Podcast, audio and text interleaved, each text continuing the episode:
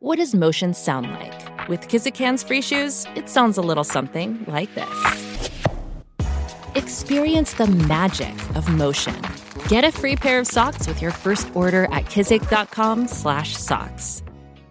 The longest field goal ever attempted is 76 yards. The longest field goal ever missed? Also 76 yards. Why bring this up? Because knowing your limits matters, both when you're kicking a field goal and when you gamble. Betting more than you're comfortable with is like trying a 70 yard field goal. It probably won't go well. So set a limit when you gamble and stick to it. Want more helpful tips like this? Go to keepitfunohio.com for games, quizzes, and lots of ways to keep your gambling from getting out of hand. Hey guys, welcome to this week's podcast episode. I'm really excited about today's guest, Nicole Poulton. She's got an amazing story from addiction struggle to redefining recovery and healing path, turning pain into power. It's going to be a fantastic, inspiring journey of courage for the audience, and I'm happy to dive into the conversation. So, Nicole, welcome. Hi, thank you so much for having me. Yeah, so you're actually um, an addiction recovery coach. So you've turned your story and your experience into helping others dealing with you know some of the same issues. So kind of set the stage, talk about your experience background and we'll dive right into the conversation. Yeah so i uh, when i was 15 it all starts a long time ago. When i was 15 i i suffered a, an injury. So I, I broke my back and that's kind of what kickstarted my addiction. Um, from then i had access to basically unlimited pain pills and mm. you know it just kind of spiraled from there got hanging out with the wrong people and got into some deeper stuff and now i i'm almost six years sober. I've got about one month to go until i reach that that benchmark but i along my journey found what works for not just getting sober but staying sober. And i felt really guilty just holding on to that information. And so that's what i've kind of done now is I've decided to start a, a, coaching practice and now I share that information with other people so they can get sober also. Yeah, it's a it's an amazing story, and like I said, um, I interview guests every day, and they've all, they've all have a certain skill or an experience, or um, and they translate that into helping others. You're doing the same, and so mm-hmm. kind of one thing is talking about is um, you know, share your personal journey. What led you to become an addiction recovery coach? Yeah, so it's kind of crazy. My background is a little wild. Um, it actually all started in my adolescence. I was growing up in a house that was not supportive at all. It was very abusive. Um, and I was actually sexually abused for over a decade.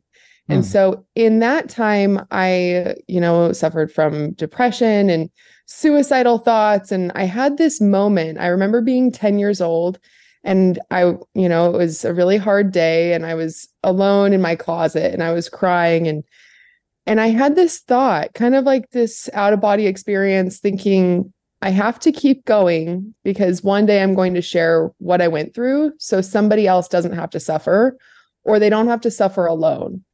Mm. And so then from there, I mean, I was so young when that happened. I kind of lost that along the way. And then with the addiction side of things, like once I got sober and I started healing all of those deeper wounds from the abuse as a kid, mm-hmm. that's when I realized, oh, yeah, I actually had this passion back then to speak up and to, you know, speak out about abuse and addiction and and help people kind of find their way again mm-hmm. because I I mean with my past I have been around a lot of people that have kind of lost their way and it's not like they're bad people, right? They just get a little lost and confused and so I just I felt really inspired to to help people come back to the life that they actually want and that they're proud of. Mm-hmm. And with my experience with actually staying sober and and maintaining sobriety, it felt like that's the best course of action to go in order to teach people and how to help them and and addiction doesn't discriminate right so mm-hmm. in any class any race any profession anything like that like there's there's addiction that that touches everyone now at this point because whether you're the addict or not, it's like you know somebody, there's a family member, there's a friend, somebody's suffering with something. Mm. And what the way that I look at addiction is that it's it's a solution to a deeper problem, but we're all trying to find different ways to self-soothe. Some people do that through like watching TV or exercise, and other people do it through drugs and alcohol. so it's just finding what's more in alignment with your goals and your lifestyle that you want to have. Mm. And then how do we, you know, bridge that gap? Mm. Yeah, it's quite interesting because uh, you mentioned some of the um, emotional trauma. You know, my emotional trauma is kind of you know people pleasing and you know excelling and you know um, and then choosing the wrong career and then uh, at my lowest i was you know in a similar situation as like but then you know something tell me to keep going and help others you know in your same you know so we share the kind of the same mm-hmm. um, paths. Um one thing that is talking about is um addiction affects individuals in different ways and how do you you know can you explain that? And how do you um approach clients differently? Yeah so my clients it's I I get so passionate about this. So it's it's really wild to see how addiction actually works. So I have clients who have alcohol addiction, some who have like marijuana addiction, some who have porn addiction, food addiction. So it's all over the place. Yeah. And it all comes down to it's so wild, but it's always a solution to a problem. And so we go deeper into the problem. It always starts with something in the adolescence something in your childhood, whether it's how you were raised or I guess not always. I don't want to put a blanket on it because there's sometimes there's events that happen in our adult life that you know, it can be hard to process, but typically some emotional distress happened at some point in the past and then now we don't really know a lot of times it's subconscious. We don't even know that there's something we need to deal with. And then you know it's just a way to feel good again. We start eating more or we start you know drinking more or whatever it is.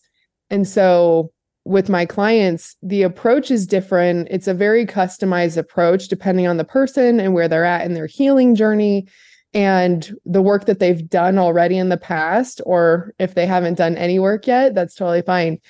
It all depends on the person but really diving into like how are they raised? What is their like their mindset in regards to themselves? How do they treat themselves? Their views of the world?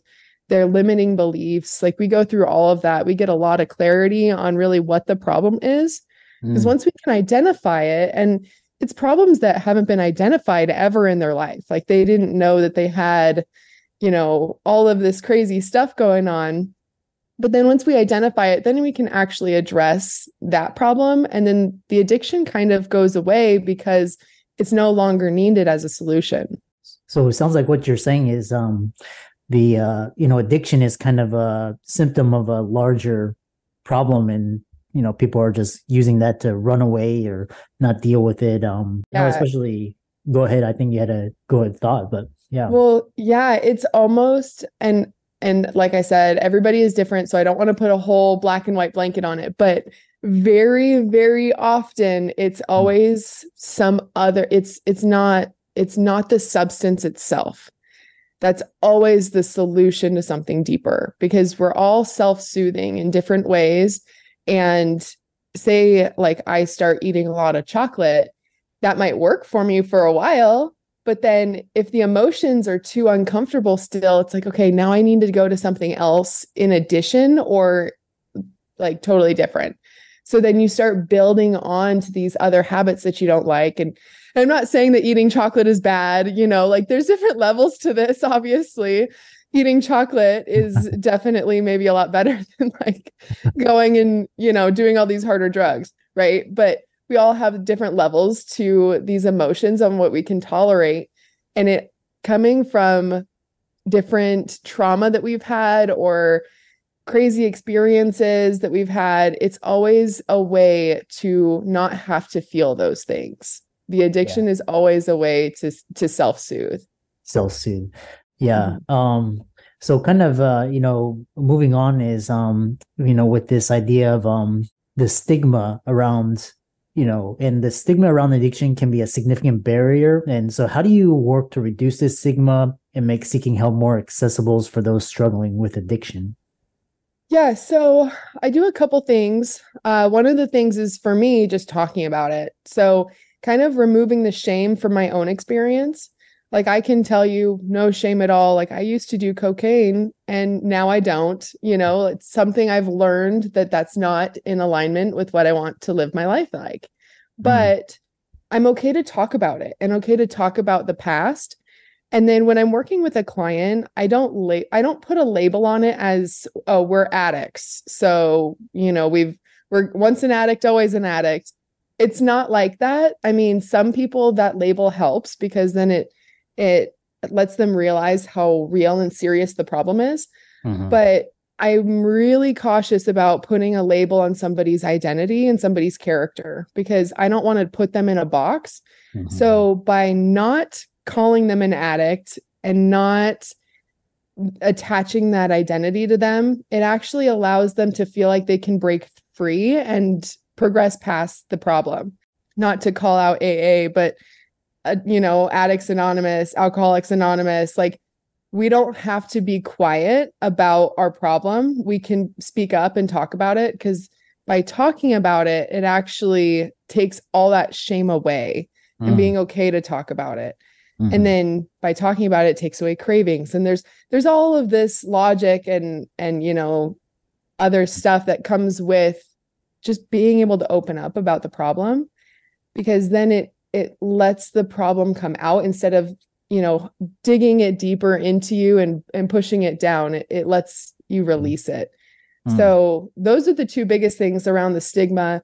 Really i mean speaking up and and realizing that this is a an issue that affects everyone in some way shape or form. We all know somebody or are somebody who has some kind of addiction.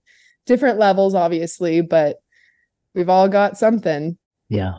And just like you said it's all about you know people cope in different ways and like i said it can be either um you know really destructive or you know kind of you know there there but um you know it's it's all pointing to some underlying emotional trauma. The other question is um you know nobody's perfect. You know they get on this path of recovery healing but then they relapse and kind of talk about you know how you strategies for um, navigating relapse yeah. So when it comes to relapse, uh, when I t- when I tell my clients is a relapse isn't a failure. There's a lot of times that you know people can be sober for a couple months or a year or a couple years and then they relapse and now they feel like they've lost all their progress. But I don't believe that at all because if you're sober for 6 months and then you have, you know, an, a relapse and you're off track for a week or 2 weeks or whatever it may be, that doesn't mean that you didn't learn something in that first six months, right? So the relapse is typically information, is what I look at it as. So if you relapse, then I, as the, as a coach, go back and think, okay, so what happened right before the relapse? What emotional triggers did you have? What environments were you in? Who were you with? What were your thoughts? Like, let's look at the patterns because something happened that you know, a couple days before that day that you relapsed, something happened that triggered, you know, the uncomfortable um, uncomfortable emotions that were too hard to handle. So we just use it as information and then basically just get back on the track and and keep going and then it it's easier to identify patterns in the future. So when you first get sober, you know, you might have a couple relapses at the beginning, but every single time you're learning something new. So it's always progress. You're always pushing forward. Yeah. It's almost like it almost reminds me of a diet cuz like, you know, you're on a they have this like 6 um day, you know, you're you know, you're consistent and the 7th day you can do and then a lot of people the 7th day they um feel guilty afterwards and mm-hmm. you know, mm-hmm. they either overcompensate by like exercising or start you know kind of um so with this it's like like instead of a diet or with a diet people you know they can go the whole week and then they've got their cheat day or whatever they they eat a cookie they feel bad so then they just go off the deep end well does that mean that you're never going to try and eat healthy again or are you going to maybe learn from it right and then and do a little bit better the next day. Like it's not black and white. It's all it's not all or nothing. Any amount of substance that you can you know take away from your life is a is a win. So even if that goes from drinking you know some people two bottles of wine a night to one bottle that's that's a win right? It just depends on what the goals are of the individual really because i come at, it with a, an approach of of balance. So it's not all or nothing. There's some people and and i get a lot of hate for this. So um i just believe that if there's somebody who's struggling with in my example like my situation pain pills but they didn't have a problem with alcohol as long as it doesn't shift to instead of pills i now drink you know mm-hmm. then there's no real reason to have to cut out all alcohol in your life yeah. Some people want to go totally abstinent from everything, and that's amazing. And that's actually what I practice now. But at the beginning, I couldn't do that. Like getting sober off of pain pills, I actually overdosed. And that's what was really like that leverage effect for me to want to make a change. Mm-hmm. But then to get off of the pain pills, something I could die from, I switched to smoking marijuana. And so it saved my life. It definitely long term, you know, it's not the way I want to go forever, but that's the way that I shifted. And now I'm off of everything. But that's what I had to do in order to not overdose anymore. And so I come at it from the approach of balance and what are our goals and how are we going to get there? And it might not be, you know, quitting cold turkey day one. You know, we sometimes have to work into it because we're creating something that's going to last. And and that's going to take some, you know, some tactics to do that. Yeah yeah really fascinating discussion and um, like i said um, sounds like you're on your journey your healing journey helping others um, kind of to uh, close it out kind of talk about you know looking forward to the future you know what excites you the most what keeps you motivated and driven both in your personal life and your professional career and and then how can people contact you follow you uh it's check out your work etc yeah, so I'm super excited. Something that I'm introducing for the new year um, is actually group coaching. So in the past, I've just done one on one, and that's been very successful. And now I want to apply it to a group setting so it's more affordable for people because I think that that's a big threshold for a lot of people to get sober and to get help instead of trying to do it themselves.